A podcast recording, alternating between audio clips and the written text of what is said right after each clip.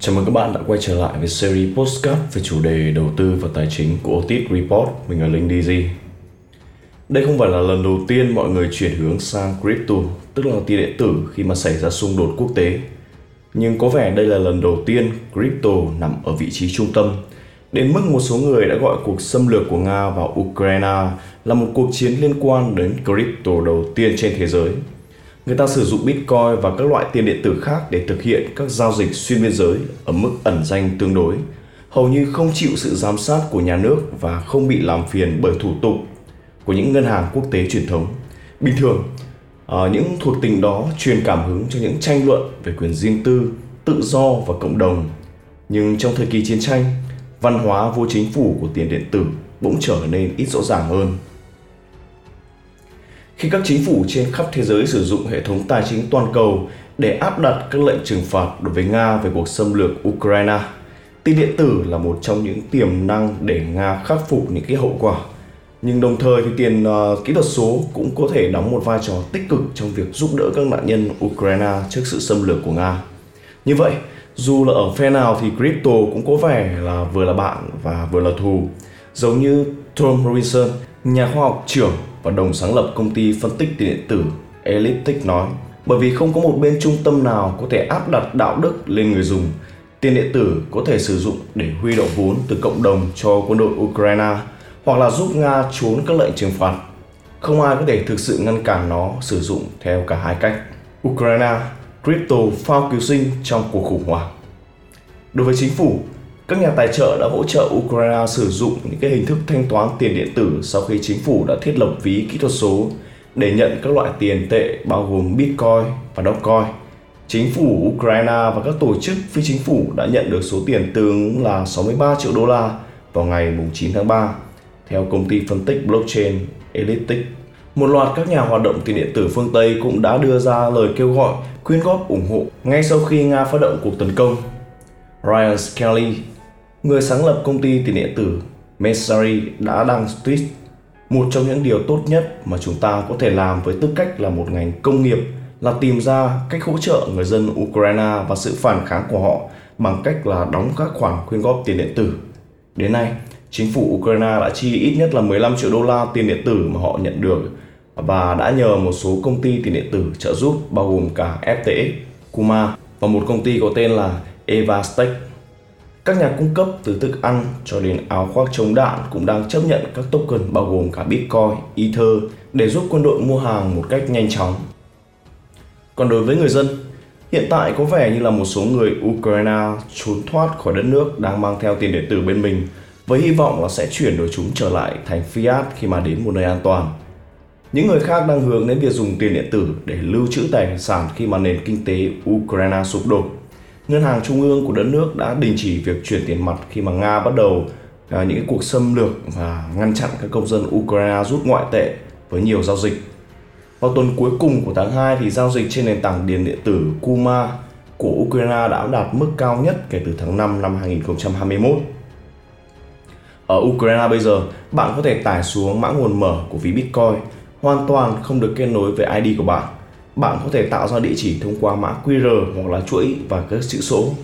Giám đốc chiến lược tổ chức nhân quyền giải thích, bạn có thể gửi nó cho tôi và tôi có thể gửi lại nó cho bạn.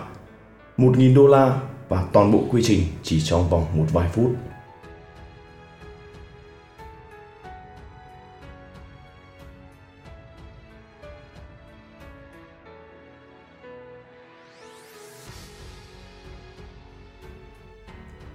Tuy nhiên thì việc sử dụng tiền điện tử trong thời kỳ khủng hoảng không phải lúc nào cũng dễ dàng.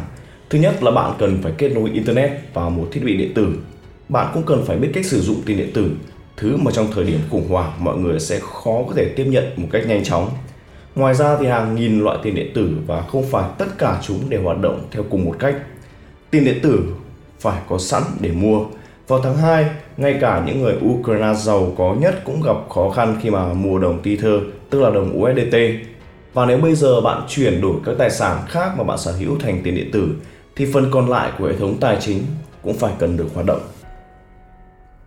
Crypto có thể hiệu quả đối với một số người, nhưng trước tiên họ cần phải giải phóng tài sản của mình, chuyển chúng sang thành tiền kỹ thuật số và sau đó xoay sở để thoát khỏi đất nước. và sau khi họ an toàn, hy vọng nó không bị mất quá nhiều giá trị. Giulio Copy chuyên gia kỹ thuật số toàn cầu tại Hội đồng người tị nạn Na Uy, cho biết. Điều này thì có nghĩa là nếu mà tiền điện tử có thể hữu ích đối với một số người đã sở hữu nó ở Ukraine, con số này là hàng triệu người vì quốc gia này đã dành vài năm gần đây để thúc đẩy ngành công nghiệp tiền điện tử trong nước. Vào tháng 2, Quốc hội của đất nước đã thông qua luật hợp pháp hóa tiền điện tử và Ukraine hiện đứng thứ tư trên thế giới về việc áp dụng tiền điện tử theo công ty nghiên cứu blockchain Chainalysis cung cấp. Còn về phía Nga, crypto chính là phương tiện để tránh các lệnh trừng phạt. Nhiều quốc gia đã giáng đòn trừng phạt nặng nề vào Nga. Ở một số góc độ, điều này gây ra lo lắng rằng Nga có thể sử dụng tiền điện tử để lách các lệnh trừng phạt và chuyển tiền mà không bị phát hiện. Như New York Times đã phát thảo, chính phủ Nga đã và đang phát triển đồng rút kỹ thuật số và Nga đang xây dựng các công cụ để giúp che giấu nguồn gốc của các giao dịch kỹ thuật số. Thì về cơ bản, nếu mà các lệnh trừng phạt nhằm vào các quốc gia mà và các doanh nghiệp giao dịch với Nga thì tiền điện tử sẽ là một cách để vượt qua chúng. Michael Parker, một cựu công tố liên bang đã nói rằng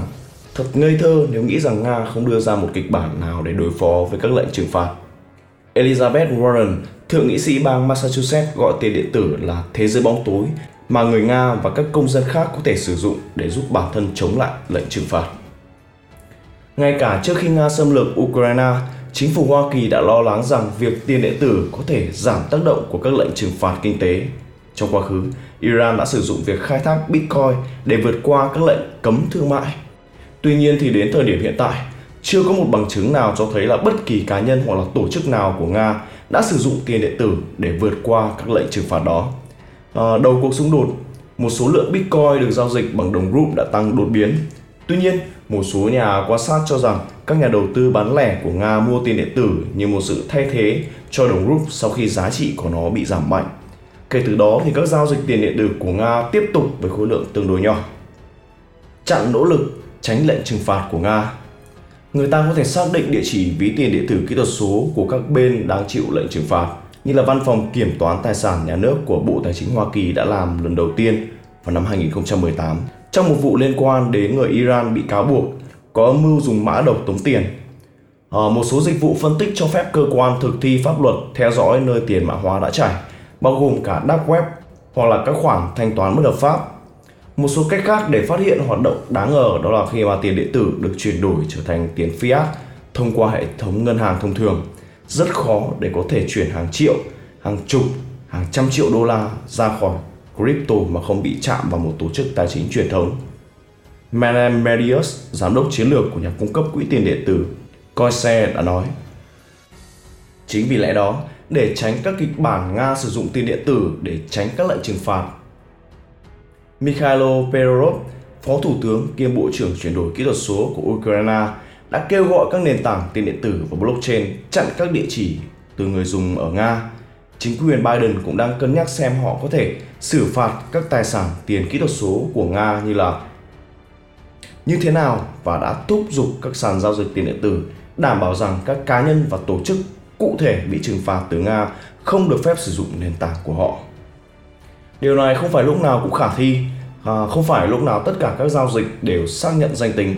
của khách hàng và nói chung sẽ rất khó để theo dõi nguồn gốc của các giao dịch tiền điện tử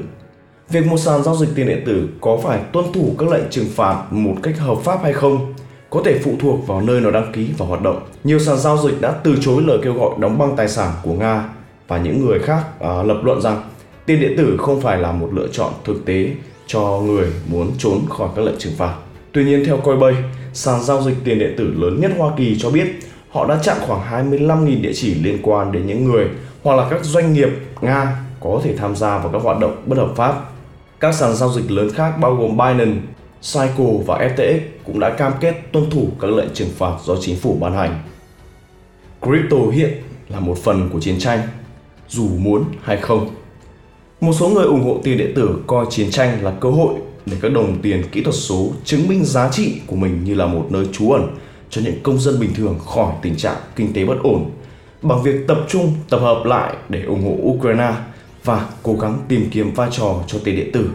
Chính những người ủng hộ này đã khiến cuộc xâm lược của Nga và Ukraine được mệnh danh là cuộc chiến liên quan đến crypto đầu tiên trên thế giới.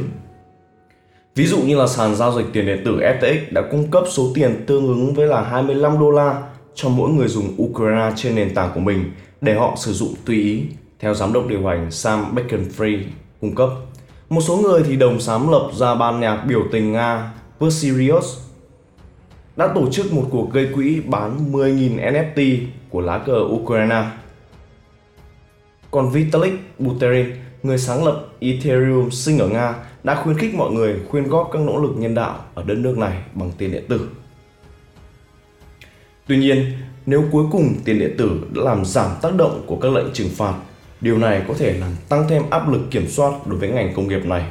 Các chính phủ đang cố gắng ngăn chặn các nỗ lực dùng crypto để rửa tiền. Họ cũng cảnh giác về khả năng tiền điện tử làm giàu, làm giảm hiệu quả của mọi thứ, từ kiểm soát vốn đến chính sách tiền tệ. Nếu cuối cùng các chính phủ buộc các nền tảng tài sản kỹ thuật số phải ban hành những loại hình giám sát và tuân thủ các quy định tốn kém như là các ngân hàng truyền thống thì phần lớn tầm nhìn của tiền điện tử về một loại tiền không biên giới và không quốc tịch có thể không còn được đứng vững. Leonel Laurent của Bomber cho biết tiền điện tử đang gặp khó khăn trong việc tiền điện tử đang gặp khó khăn trong việc thoát khỏi những sự thật về địa chính trị. Hiện tại chúng ta không biết tiền điện tử sẽ hình à, thành những cái xung đột quốc tế như thế nào hay liệu cuối cùng thì nó trở thành bạn hay là thù. Nhưng chúng ta biết là Bitcoin và các loại tiền điện tử khác hiện nay là một trong những nhân tố thực sự quan trọng trong nền kinh tế toàn cầu và trong các cuộc xung đột. Trong thời chiến, cho dù là tiền điện tử đóng vai thiện hay là ác, thì dù nó đang làm những thứ mà mọi người ủng hộ, có tin tưởng mang đến cho mọi người một sự lựa chọn khác ngoài các tổ chức tài chính truyền thống. Những cái số postcard về chủ đề crypto của chúng tôi chỉ nhằm mục đích là cung cấp thông tin và không được coi là một cái lời khuyên đầu tư. Đầu tư crypto là một trong những hình thức mạo hiểm và người tham gia phải chịu hoàn toàn trách nhiệm với khoản đầu tư của mình. Và đó cũng là toàn bộ nội dung postcard chúng tôi muốn chia sẻ với các bạn ngày hôm nay. Xin chào và hẹn gặp lại.